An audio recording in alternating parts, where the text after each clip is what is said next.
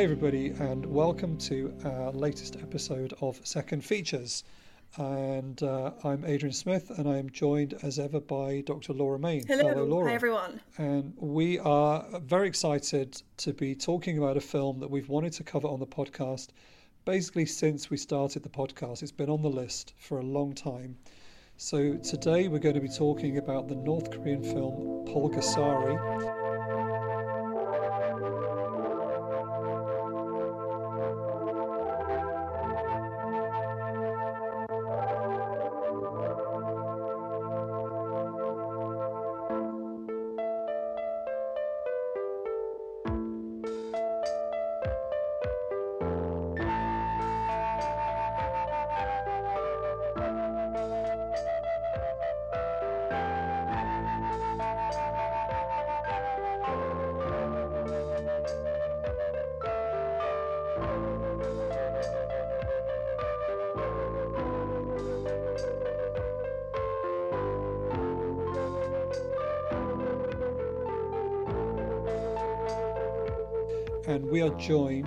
By an expert, we could say, in the film and who's written about it, Travis Workman, uh, who is Associate Professor of Korean Studies at the University of Minnesota. So, welcome to the podcast, Travis.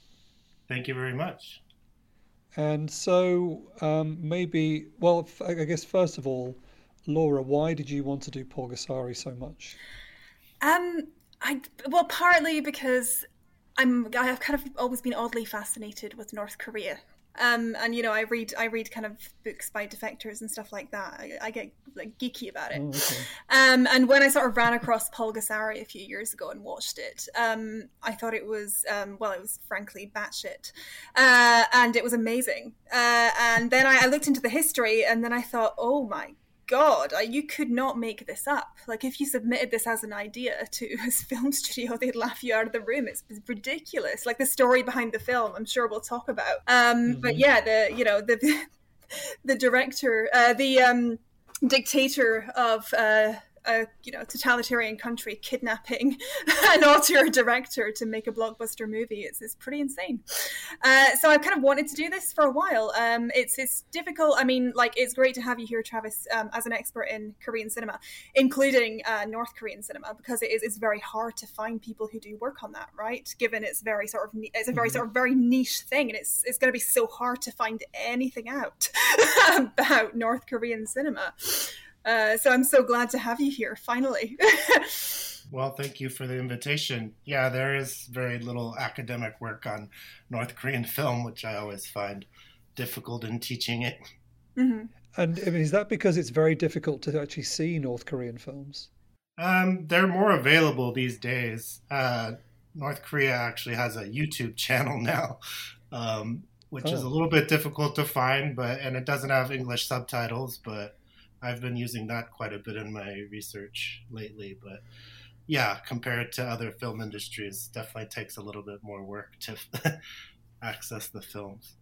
So Pulgasari is probably the film. It's like the big film that that got out of North Korea, despite um, Kim Jong Il trying to destroy all the prints. Yeah, I mean there were earlier examples of North Korean films that were popular in other socialist countries, like The Flower Girl in the 1970s was very big in Eastern Europe and China, but in terms of a cult classic that's viewed globally, I guess Pulgasari is probably the most well-known and popular film outside of North Korea. Yeah. Um, so maybe we should talk a bit about the background, as Laura has mentioned. It's got a pretty crazy story. That it, I mean, the story's been told now. There's books, there's um, films. I even heard a radio drama a couple of years ago on the BBC. But perhaps, Travis, could you kind of summarize the, if you, if it's possible, uh, your kind of understanding of what happened here that that led to Pulgasari? Yeah, so I think probably the best account in English is Paul Fischer's a, a Kim Jong Il production, hmm. and I've seen him speak on the story pretty recently, and uh, I think he's done the most thorough research in terms of you know looking at their interviews and the books published about them uh, in South Korea after they uh, returned to South Korea. Um, Choi In-hee and Shin Sang-ok, that is. Um, so relying on his accounting, and I encourage you to read the that book uh, for a good blow by blow account of what happened. Um, basically, in 1978, so uh, Shin Sang-ok and Choi In-hee were subsequently first uh, Shin Sang-ok and then Choi In-hee uh, kidnapped and taken to North Korea, uh, as Laura mentioned, uh, by Kim Jong Il, um, the son of the dictator at the time, uh, Kim Il Sung, and eventually put to work to enliven the North Korean film industry and uh, by Kim Jong il, who was very interested in film as a mode of propaganda and cultural esteem. Um, so Pulgasari was made uh, around six years after their kidnapping in 1985. Um, but prior to that, uh, Shin Sang-ok was the most important director of uh, South Korean films in the 1960s, and he had the first uh, production corporation, Shin Films, in South Korea. And Choi In-hee, his wife, by the time they were kidnapped, uh, they were divorced uh, because of his affairs. But um, during the 1960s, they were married, and he was the most important uh, director, producer, and she was the most famous actress of many of the golden age melodramas of 1960s South Korea. So through that um, profile, that's how Kim Jong Il got interested in them as potential uh, filmmakers in North Korea who could help improve the North Korean film industry. And um, yes, took the extreme tactic of actually kidnapping them. um, first Choi In-hee, uh, and then Shin Sang-ok um, through Hong Kong and you know inviting first Choi In-hee to Hong Kong to work on a project and then um, taken by ship to North Korea. And then Shin Sang-ok in the process of looking into what had happened to the disappearance of his ex-wife uh, in Hong Kong was then uh, taken himself to North Korea. It's pretty incredible, and and I believe um, they actually basically kept him imprisoned for about two years before finally reuniting them. He, he went through a pretty difficult experience before then being reunited and, and asked to make films. Yeah, I think uh, he was in an isolated rural prison camp in North Korea and um, subject to torture and um, pretty brutal uh, captivity until he was finally released, I think, around 1983 and reunited with Choi In-hee. And eventually they started making films. So they didn't start making films in North Korea until 1984. So, yeah, there was first a process of imprisonment and attempted indoctrination. And it seems as if Shin Sang-ok got the worst of that in terms of actually being in the um, prison camp and they made them. Am I right in saying they made them make public statements on television about the fact that they'd gone voluntarily? Like they were they were made to appear to be defectors, which then meant that South Korea didn't believe them later when they said they'd been kidnapped. Yes, yeah, and which also to this day it's not entirely settled. Uh, Paul Fischer. Uh, takes their story more at face value in terms of being kidnapped and um, and so forth, but there's still controversy and uncertainty about the circumstances of them going north because of the statements they made while they were working for the North Korean uh, film industry. So, um, yeah, I think um, it's still somewhat an unknown whether, you know, potentially because Shin Films, as Steven Chung points out in, in another book that's uh, an important academic work on the matter, uh, Split Screen Korea. He talks about how Shin films had been um, decreasing uh, in popularity and profitability, and in some ways, um, Shin's career as a director and producer was um, on the decline, and he was getting also in trouble with authorities more frequently in South Korea. So he did. They did have some motivation potentially to defect to North Korea. Um, but that, I think Paul Fischer has maybe looked at things most closely and sort of determined that no, they were indeed uh, kidnapped and then, yes, forced to um, espouse the virtues of the North Korean state um, yeah. publicly as they worked for the North Korean film industry. Yeah, Fischer's book is really interesting. It's amazing. Um, I've I kind of got it on like in audiobook form. Uh, and it's just it's very detailed. Uh, and uh, yeah, I was I was I was I didn't know this already. I was surprised to find out that um, you know Shin Young Uk was uh, my pronunciation is going to be terrible, by the way. Um, but wasn't he from a town in uh, that ended up being part of North Korea, um, sort of on the border, and ended up, you know, when the sort of yeah the division of the Koreas happened, his hometown ended up being within North Korea, and he was in South Korea. Um, so yeah, it's just kind of fascinating. Like he's, you know, being without a home and unable to access, um, you know, his his kind of relatives, his families, his whole kind of life.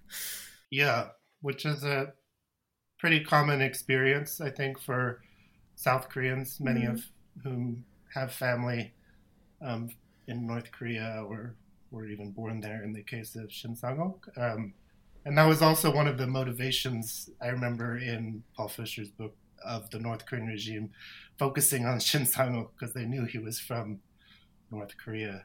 And so they thought perhaps that would be more motivation for him to voluntarily uh, work for the regime. And you mentioned um, Kim Jong Il was uh, he loved movies, and I understand he had a, he'd amassed a huge personal collection of films from Hollywood and elsewhere that, that he would get sort of surreptitiously through various different um, embassies around the world. And he was obsessed with film, and he wrote a book about the art of cinema. I oh believe. God, yeah, I um, that's a that's a trip. That is. Have you read it, Adrian? no, I haven't. Oh. well, Travis, uh, yeah, maybe you could tell us a bit about that.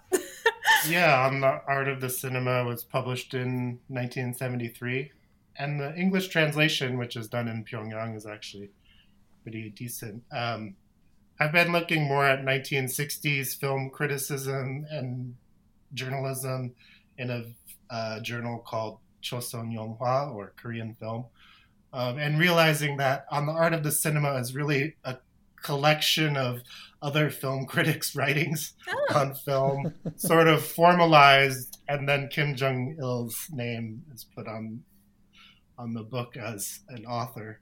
But a lot oh, of what he describes, wow, yeah, a lot of what he describes in that book appears, you know, uh, with different bylines in film criticism in the previous decade. So that, I think oh god, that explains makes so me much. question authorship. yeah. That just explains so much in terms of the tone of it, because yeah, bits of on the art of the cinema, like there are just paragraphs here and there that read as though, like I'm just I'm just sitting there thinking, okay, I'm I could even like expect to see something similar to this in like Screen in the 1970s.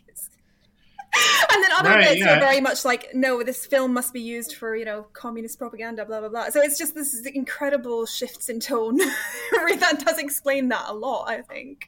Yeah. And some surprising sophistication, you know, to yeah. a degree about film, as you say.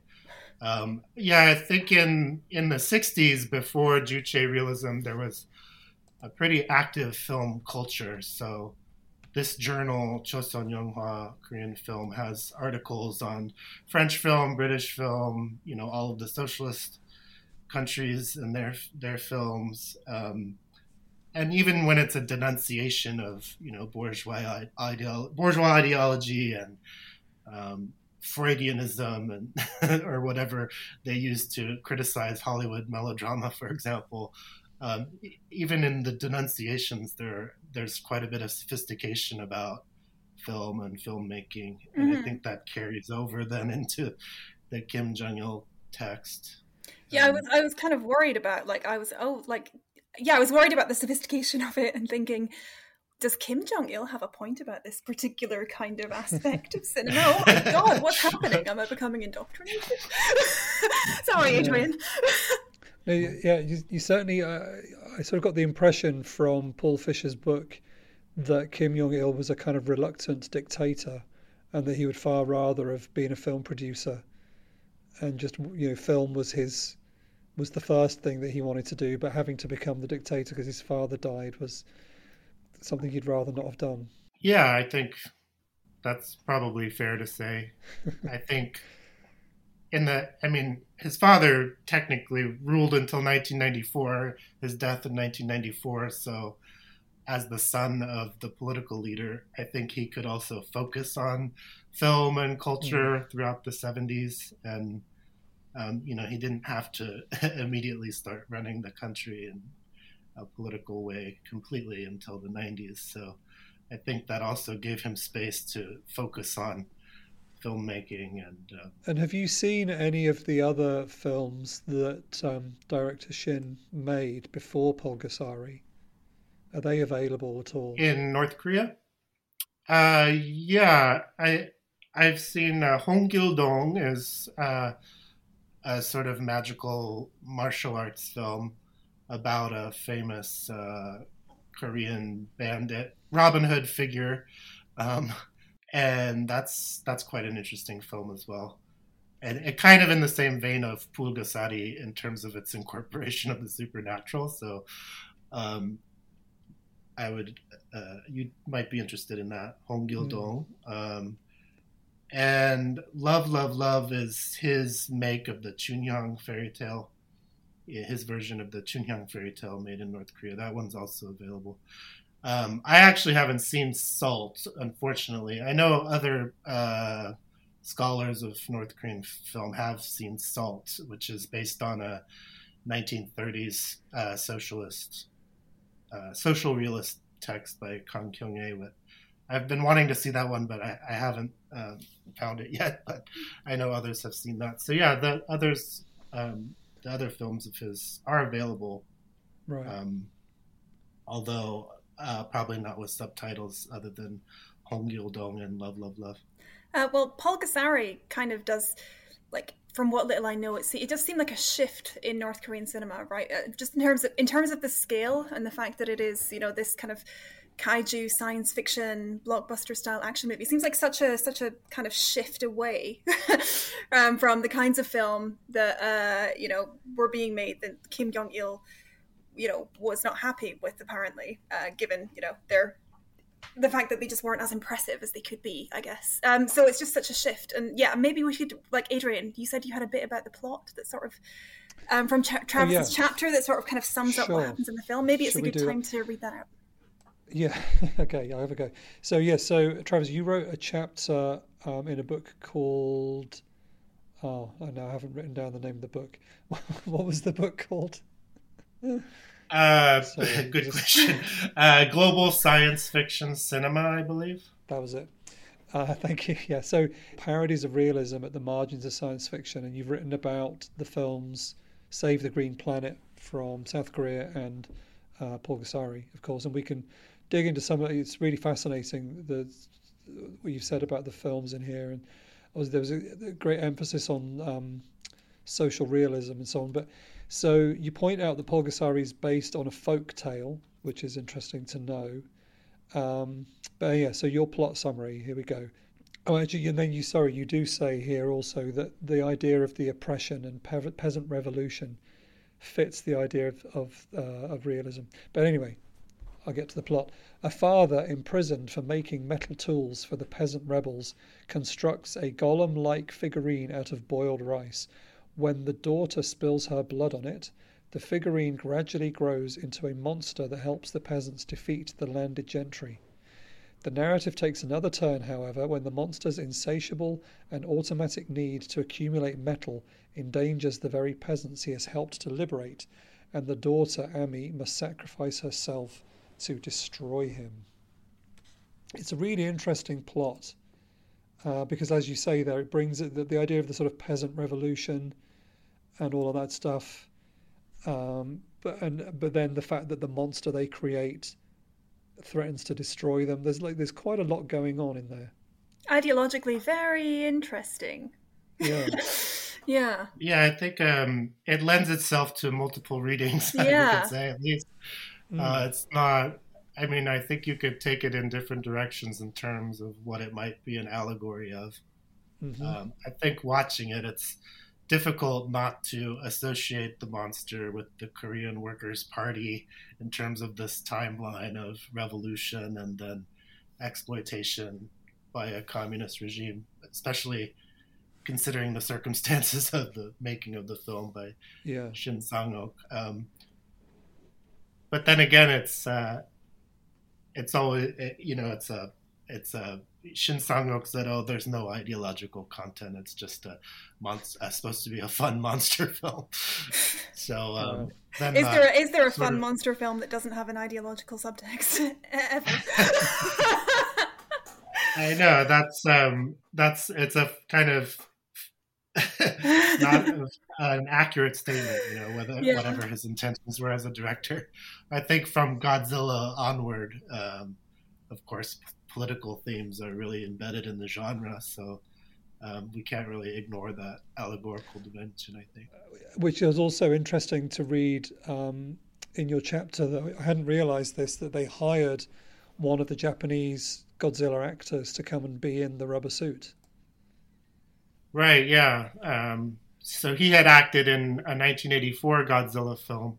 So they, I think they sort of tricked the Japanese special effects crew and rubber suit actor by saying they were going to make a film in China, in Beijing, and then they got to Beijing and then were taken to North Korea to work on the oh, film right. in Pyongyang. um, so yeah, by a little subterfuge, they were able to get the Japanese special effects artists to Pyongyang. Sorry, uh, just the parallels with uh, Godzilla um, and you know the the monster being uh, you could yeah read it as a you know representation of the Workers' Party. Um, the monster overthrows feudalism, uh, and then the monster uh, you know keeps growing unchecked, like I don't know, metaphor for unchecked capitalism and keeps eating everything, and the peasants are like, stop. And then the daughter kind of has to sacrifice herself in order, and kind of like the, the kind of blatantly just says, if you don't stop doing this, we're going to have to invade other countries because we'll need we'll need the their their metal. And you're eating all of our metal. Mm.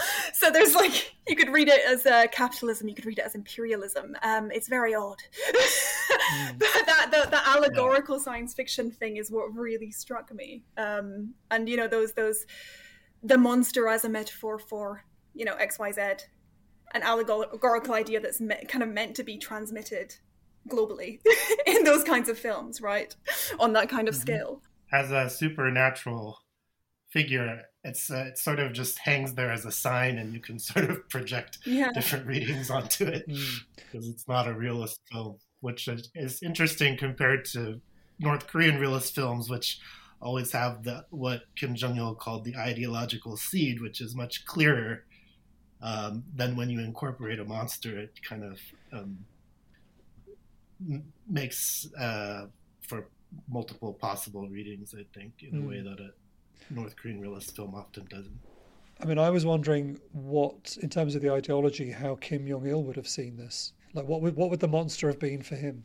Well, as you said, I think uh, it, the monster could also, if you read it in a Stalinist stage theory version of history, this is feudalism, like 13th or 12th century Korea, and then the monster is this power of accumulation that allows for the overthrowing of feudalism, but then becomes exploitative. So that could, if the monster is capitalism and imperialism, um, and not the Korean Workers' Party, then um, that's less threatening to the to uh, the myth making of the North Korean state. So that's I don't know exactly how Kim Jong Il read the film, but that's I think the multiple interpretations at least allowed Shin Sang to make a film with some controversial lines in it, you know, mm. and also in the way that it kind of mirrors North Korean realism, the obvious um, sort of implication of the Korean Workers' Party as this modernizing force in North Korea, whether capitalist or socialist. He was able to implicate, I think, um, the North Korean regime potentially without, um, while also making a film that could be read otherwise and, and approved, you know. But um, yeah, and then there's also the kind of ecological point at the end that Laura mentioned in terms of just the accumulation of resources. You know, whether it's socialist uh, socialist economy or capitalist economy, there's also a kind of um, critique of industrial modernity, maybe more generally, in the film. I think. Um, so Travis, uh, you talk about the you know the science fiction allegorical aspect of you know uh, the two films you're comparing in the chapter in it. Uh, I've kind of been teaching recently on uh, basically stuff like uh, Carpenter films and uh, District Nine and stuff like that. Just sci- things with you know science fiction concepts, high concept film basically that lends the, you know films with those readings they lend themselves to global distribution and they're understood by audiences. The metaphors can be quite simplistic, but you know that's, that's science fiction, science fiction cinema. On the face of it, mm. like Pulgasari would seem to be trying to be that, which in itself is interesting. But you kind of you argue like don't you kind of argue that it's the allegory is kind of the allegorical science fictionness of it is kind of odd. It kind of works against, you know, realism. Maybe you could kind of you could put that much more in a much more nuanced way than I can, I guess. yeah, I guess um uh work working from like Csicsery-Ronay and other theorists of science fiction who talk about the even in 19th century European literature the the c- contemporary emergence of the realist novel and science fiction, and how mundane fictions and science fiction uh, were kind of co-constitutive uh, in literary and film culture from the beginning. And so I think with a country like North Korea, a film industry like North Korea, is where there are very few examples of fantasy films. I, I do write about one uh, 60s film, um, Hong about it was another kind of mystical, mythical fairy tale um, film, but very few uh, sci-fi or fantasy films in North Korea. So I think it's an example of where you can really see this tension between versions of realism and then science fiction speculation or fantasy speculation in a really acute way um, because Pulgasari is so directly in conversation with the conventions of Juche realism. Mm-hmm. So I guess in writing about the film, I was interested in in that tension between mundane films and speculative films, and sort of used Pulgasari as an example mm-hmm. to see um, how this interaction works more broadly in a film industry or in a literary culture. So yeah, there are there are shots in the in the film that I focus on that are basically quoting what uh, scholars of socialist realism call the socialist realist gaze of the peasant, say, or worker looking into the future, or party cadre kind of looking at the horizon of the socialist future. Mm-hmm. There are there are scenes of characters doing that, but um, gazing instead at the monster, for example, or the monster uh, looking down at them. Um, so in some ways, optically, the monster is kind of positioned in this typical socialist realist sovereign position in many um, so even at the level of film form it's mm-hmm. interesting to look at oh this is how a socialist realist film would represent stalin for example um, not really kim il-sung because he doesn't tend to appear as a character in, on screen in north korean films but that kind of framing of uh, the socialist realist sovereign and then comparing the kind of fantastic version of that with the monster it creates this interesting tension between the realist films and the yeah oh, it's fascinating. Uh, you also mentioned the word parody in, in relation to pulgasari. And you know elements of the yeah. film do seem to be very you know lent, they tend towards parody whether or not how how far that's intentional or not i'm not entirely sure. Um, yeah. yeah, that could also be our way of experiencing the film. Yeah, yeah, yeah. So I'm quite, quite careful to kind of read it that way, but yeah. no, but I mean, I used the word parody, but then later I thought, well, I don't know how much of a parody this would have been for the North Korean audiences, or you know, um, it feels like a parody watching it. Um, but uh, that's maybe just sort of our secondhand viewing of it because it is a pretty funny film to watch, especially you, at a screening. Do you know whether North Korean audiences would have been familiar with the kaiju film, or was it just Kim Jong Il that had it in his own private collection? That's a good question. I don't actually know that. Uh, I think a lot of it was such a popular film. I assume most of the audience wouldn't have had access to kaiju films or seen them in the theater. Mm. Some of the you know upper class people in the in Pyongyang perhaps had been able to access Godzilla, for example. Been to one of Kim Jong Il's private parties. Private parties yeah. or something, yeah, or screenings. I mean, my understanding is because obviously this was like the long, the long game for, the, for the director for Shin Sang-ok and his wife was that they were making films in an attempt to escape, right? Like that was their long-term goal was to be so successful that they could go and to film festivals and travel, and that was like how they thought they would get out. And that that's I mean, this was the film that ultimately helped them escape. Is that right? Yeah, I think uh, after this film and its successes, they weren't tracked as closely when they went to Vienna, where the uh, Shin Film Studios were internationally located, and so they were able to escape from Vienna because they were being watched a little less closely and had achieved a certain status in North Korea. And so the assumption was that they no longer wanted to escape. So yeah, it did enable them to to leave. Yeah. But Kim Jong Il wanted this film. He thought this would be the film that would launch North Korean popular cinema, like globally. That was his. That was his ambition. I think was that right? Yeah, I think that was the ambition. With Hong Gil Dong looks a little bit like a Hong Kong wuxia film, uh, martial arts film, um, and uh, and Pulgasari looks like a kaiju film. So it's going back to that question of genre. It's interesting that in trying to go global or have that have a kind of international or global appeal, as uh, Laura mentioned, they turn to these other genres other than Juche realism try to create some translatability, I, I suppose, mm. to the global film industries. You, know. you actually you mentioned Juche there. Could you describe for us a little bit about sort of what the Juche philosophy is for anyone who's not familiar with North Korean um, ideology, I suppose. Yeah, which would be most of us, I would imagine. Yeah, yeah. It's, it's something. Yeah, it's something that does come up, and it's obviously mentioned a lot in in the Kim Jong Il production book. It's a really interesting concept. Right.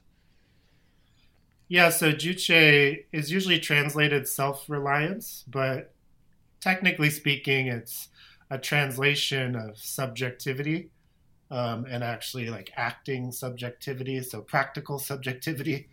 Um, and you can actually trace this translation back to the 20s and 30s and Japanese philosophy, where they distinguish between like the thinking subject and the acting subject.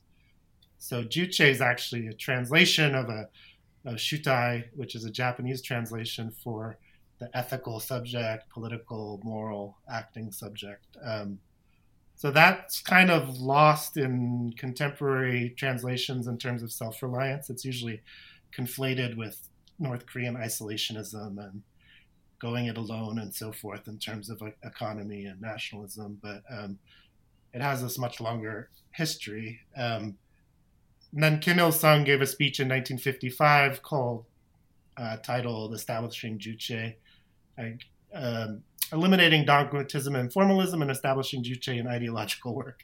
So this was a, a speech given to propagandists and, in 1955. And basically, Kim Il sung kind of drawing from the history of talking about the acting subject, particularly in nationalistic terms um, used the term to criticize the aping of uh, South, uh, Soviet uh, journalism um, and so forth. He said, "Oh, they published something in Pravda, and we just translated it into Korean.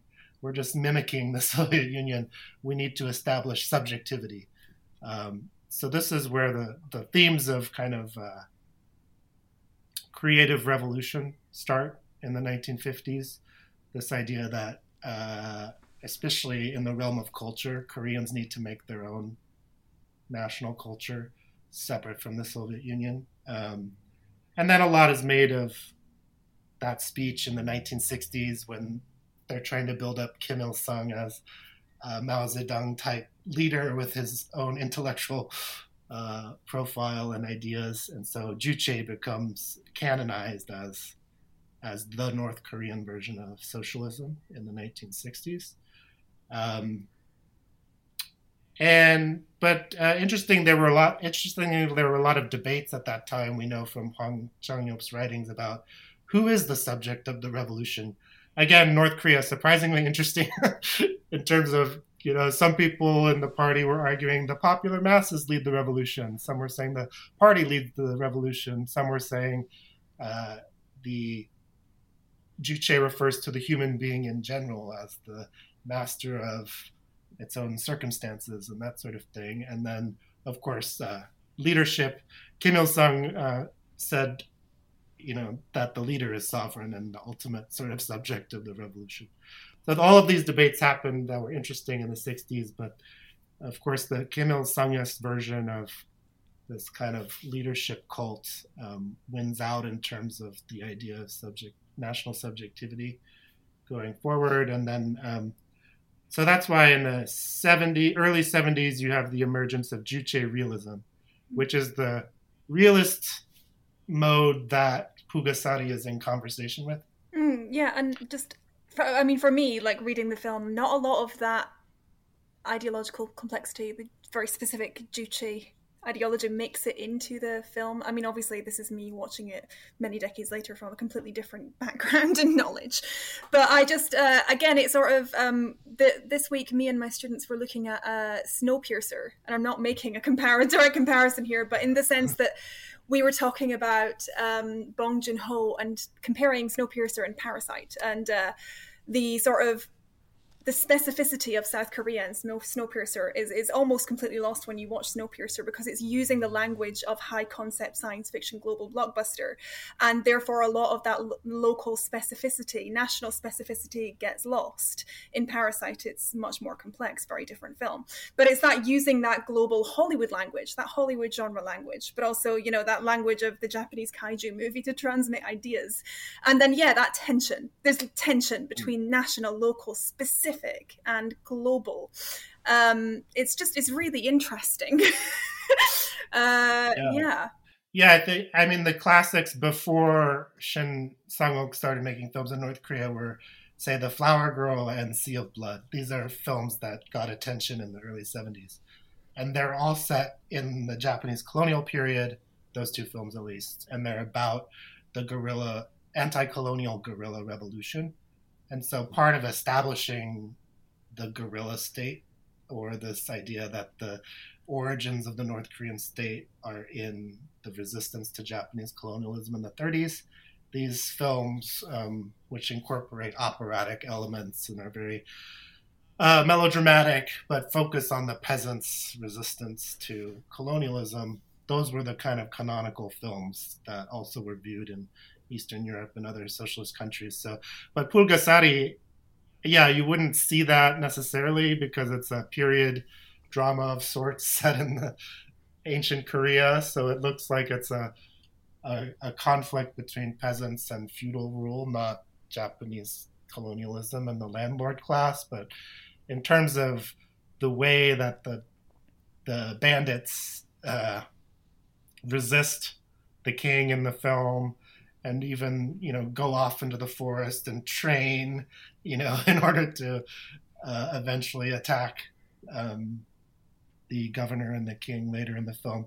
It kind of follows the some of the narrative conventions of um, those films about peasant resistance to Japanese colonialism and the landowning class the large landowning class. Yeah, it's interesting how the local content is is there, but you kind of don't need that background exactly, um, mm-hmm. unless you want to do a kind of academic comparison between Juche realism and Pulgasari.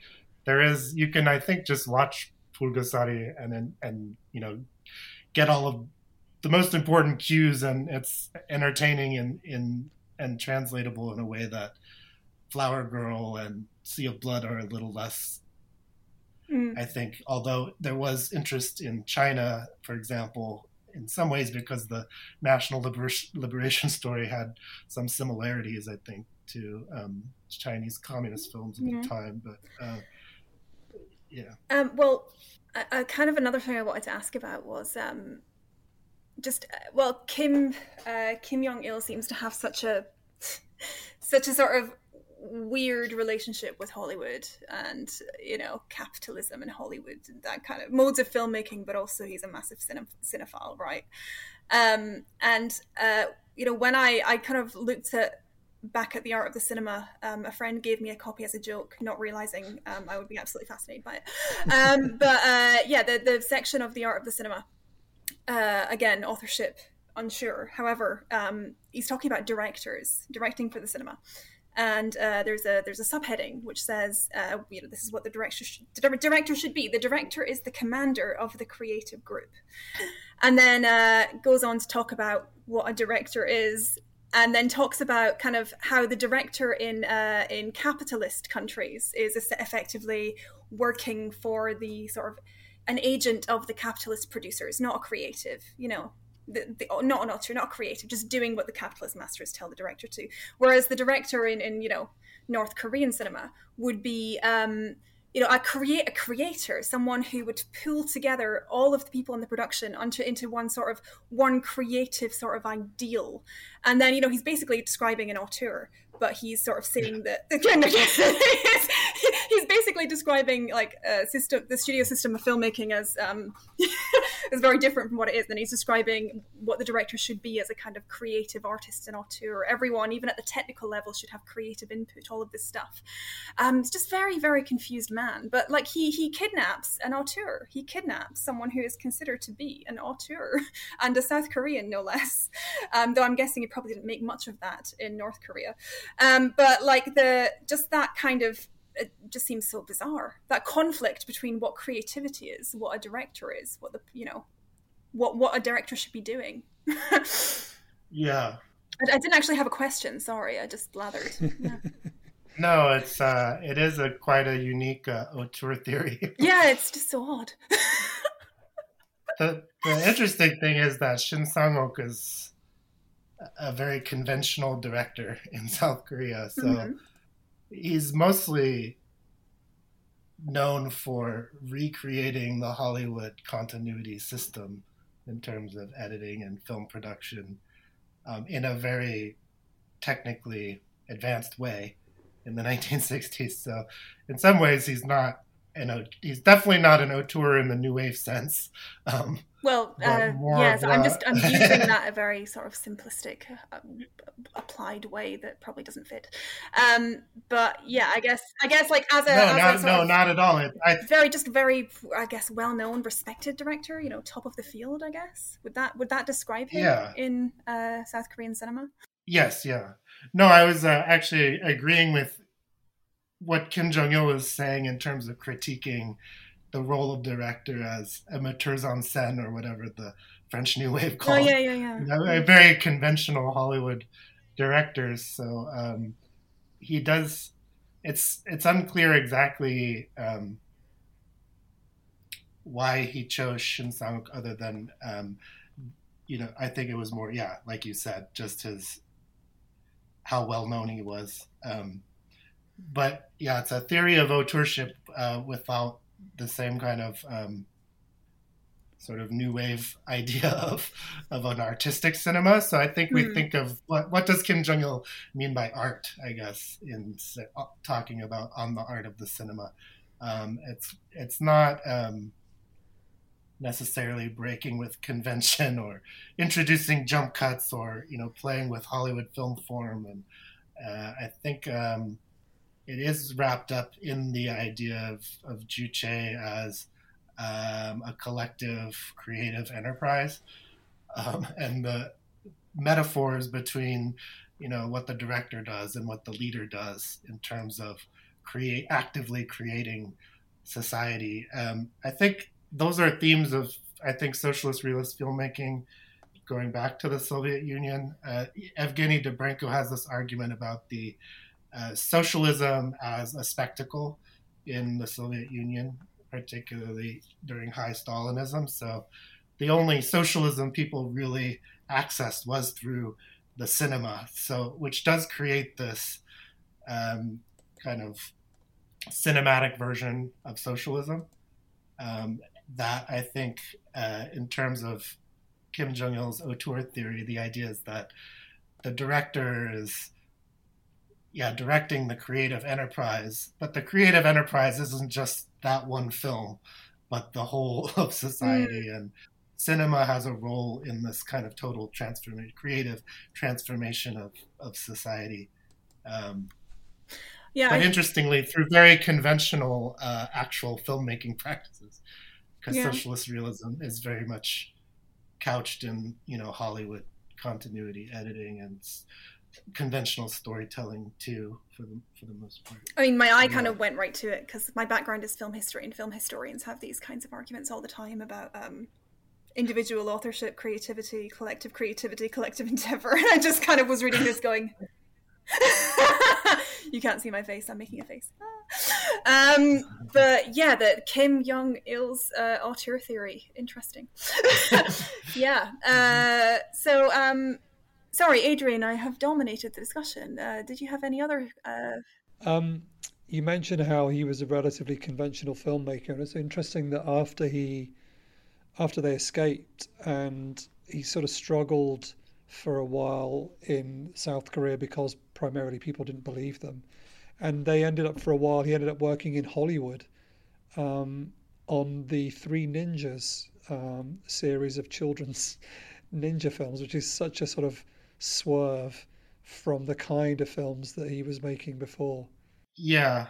Um, I guess, uh, well, Paul Fischer, when he was talking about why he spent so much time researching and writing that book, said he had seen the Three Ninjas when he was a kid.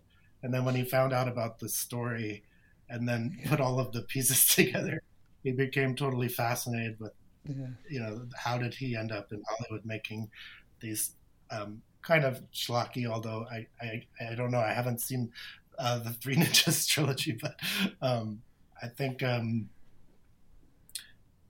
the way that uh, he explained it, and it was, and I'm relying a lot on you know his work, but uh, and it seemed convincing to me was that Shin Sang-ok was just driven to make films uh, in whatever way possible, in whatever context.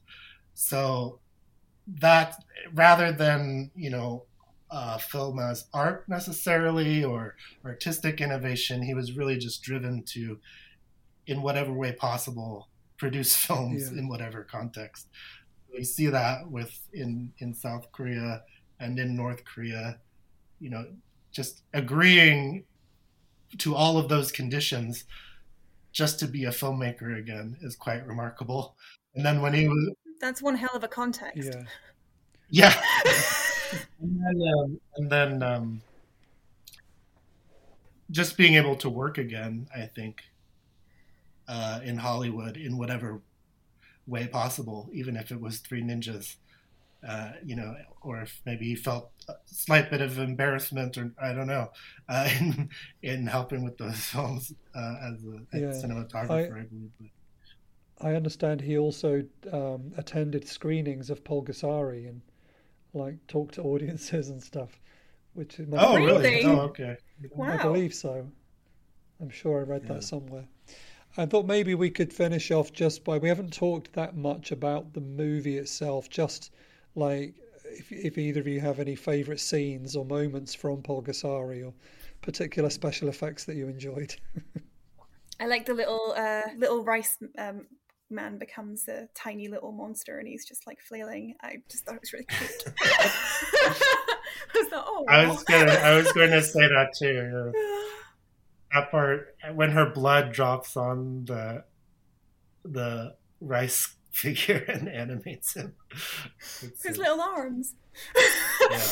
Um, but technically, though, it's it it hung together technically for me. I, that's what I would say. I wasn't expecting it to kind of you know, to technically be uh, a, a competent film, like using it, I, that sounds really mean, but uh, I was surprised by how smooth it was. Uh, but maybe maybe you'll disagree. Yeah, I think um, it gets a little repetitive narratively in the middle, but um,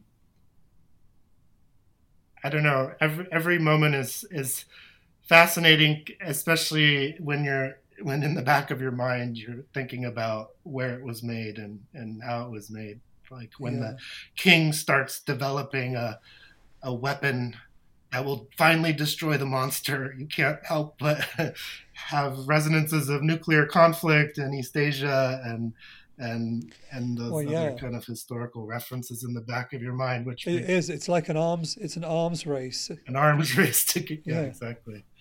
Yeah, I love the uh, the rocket launchers that they've got, and they're firing sort of firework missiles at, at him, and one of them hits him in the eye, and uh, and then the, the yeah the big giant sort of cannon they have at the end, and he catches the whatever they are flaming cannonballs in his mouth, and then just spits them back, and I mean it does. It seems that at least somebody saw one of at least one Godzilla movie before they made this. Oh, certainly, yeah, yeah. In terms of, and it's interesting too to see it all in sort of uh, Goryeo era uh, technology and and costuming. So the period Mm. aspect of it uh, makes it interesting too, because it's uh, not a celebration of modern technology. They're firing the Mm. cannonballs out of these stone dragon mouth, the mouths of stone dragons. Um, I, mean, this is me kind of making assumptions with limited information or knowledge of Korean cinema. But looking at Paul, the look of it, the look of Pulgasari, I was just strongly reminded of um, 1960s aesthetics, just in terms of the stock and the makeup. it just very powerfully reminded me of the 60s. I don't know. Yeah. Mm. I don't know why, but uh, like that had that sort of feel. Even though it was made in 1985, it kind of looks like it was made a couple of decades earlier. Yeah, you get that feeling sometimes watching North Korean films. Mm. The 60s films feel like 40s films, the 80s films feel like 60s films, kind of. Uh, I don't know if it's just a gap in the technology. Yeah, that's a good point. Like, would the where would the film stock have come from? Would that be like from Russia or China or something like that? I don't suppose we know. don't know where they were getting all this stuff. They wouldn't have had their own film labs, would they? Yeah, I'm not. I'm not. I'm not 100 percent sure, but um, I think the Soviet Union or China would be good guesses. Yeah. Actually, there's one reading just um, coming back to the uh, what is what is Pulgasari. One reading I read was that Pulgasari is the Soviet Union, and uh, this comes back to what you were saying before about rejecting Soviet um, culture and developing their own, and the monster can be seen as a, having to ultimately, although this although they've helped North Korea, now they've got to go it alone and get rid of the Soviet Union. But that would be funny if they're saying that whilst also getting all their film stock from the Soviet Union. Well, that yeah, that was the irony of a lot of the isolationism is they're very dependent on the Soviet Union and later China for economic and military and technological resources. So yeah, I, I that's it's interesting that the same uh, kaiju film can have three or four or more different uh, readings. Uh, and I think that just speaks to the power of the genre. The great thing is that this film is very easily uh, available. It's on YouTube, various different um, types of quality, but it is out there. I mean, there's. I think it all comes from some kind of VHS or something. Somehow a print was snuck out. I don't know exact. I don't know exactly how we've ended up with this film because I know that um, Kim Jong Il was so furious at their escape that he tried to have the film destroyed. So somehow we've got a copy and it's on YouTube. So do have a look. I mean, it's a fascinating film as we've hopefully uh, put across in this conversation. Um, so thank you so much, Travis, for spending this time with us. Is there anything? Do you have anything? Um, Thank you. anything that you want to uh, to plug whilst you're here in terms of upcoming publications or recent publications that we could read? Oh, uh, sure. Yeah. My book, uh, Political Moods uh, Film Melodrama in the Cold War in the Two Koreas, will be out in October from University of California Press. And there's a chapter on Pulgasari, but also um, Hong Gil Dong and other fantasy films in North Korea and their relationship to North Korean realism. Awesome. I'll be buying that. Yeah. Oh, I certainly will be ordering that for our library. oh thank you. Yeah. It's also open access, so um, Oh, even better. you don't even have to pay for it. awesome. Thank you. Great. Well, there, there you go. So we can watch the film for free and we can read your book for free. So there, what, what Yes. more can you ask for? Uh, well, thank you so much for doing this. Uh, thank you, Laura, for being here as well. Of course, it's a pleasure. So glad we finally uh, found somebody. It's taken a while to to find somebody who's actually, like you said before, not a lot of people write about this. Well, also like finding so- somebody to come and spend time with us for an Yeah, hour. Well, that is that that's also- also that's also a factor. so thanks, Travis. yeah. Thank you so much. yes, no problem. Yeah. So uh, yeah, thank you everybody for listening. Uh, please do all the usual things that we ask you to do. Um, like us and subscribe on the all the things. We've got social media. We've got uh, what we got email, It's better just to use Twitter. Uh, Twitter, all that stuff. Twitter. All the links are in the show notes. I'm going to ask Travis to send me the um, North Korean YouTube channel link so I can put that in the show notes too. 'cause I'm sure some people are going to want to check that out. Are you Oh, yeah. sure? That'll be fine. okay. I'm sure that that will. uh, you, That'll yeah, be fine. Uh, that website doesn't work in South Korea. No, yeah, it's not it gets blocked. Uh, that's amazing. I'm not discour- I'm not discouraging you from from posting it, Yeah. but I'll send it to Excellent. you. Excellent. All right. Well, thank you, everybody. And we'll be back again soon um, with another, another episode. Bye for now. Thank you so much. Bye, everyone.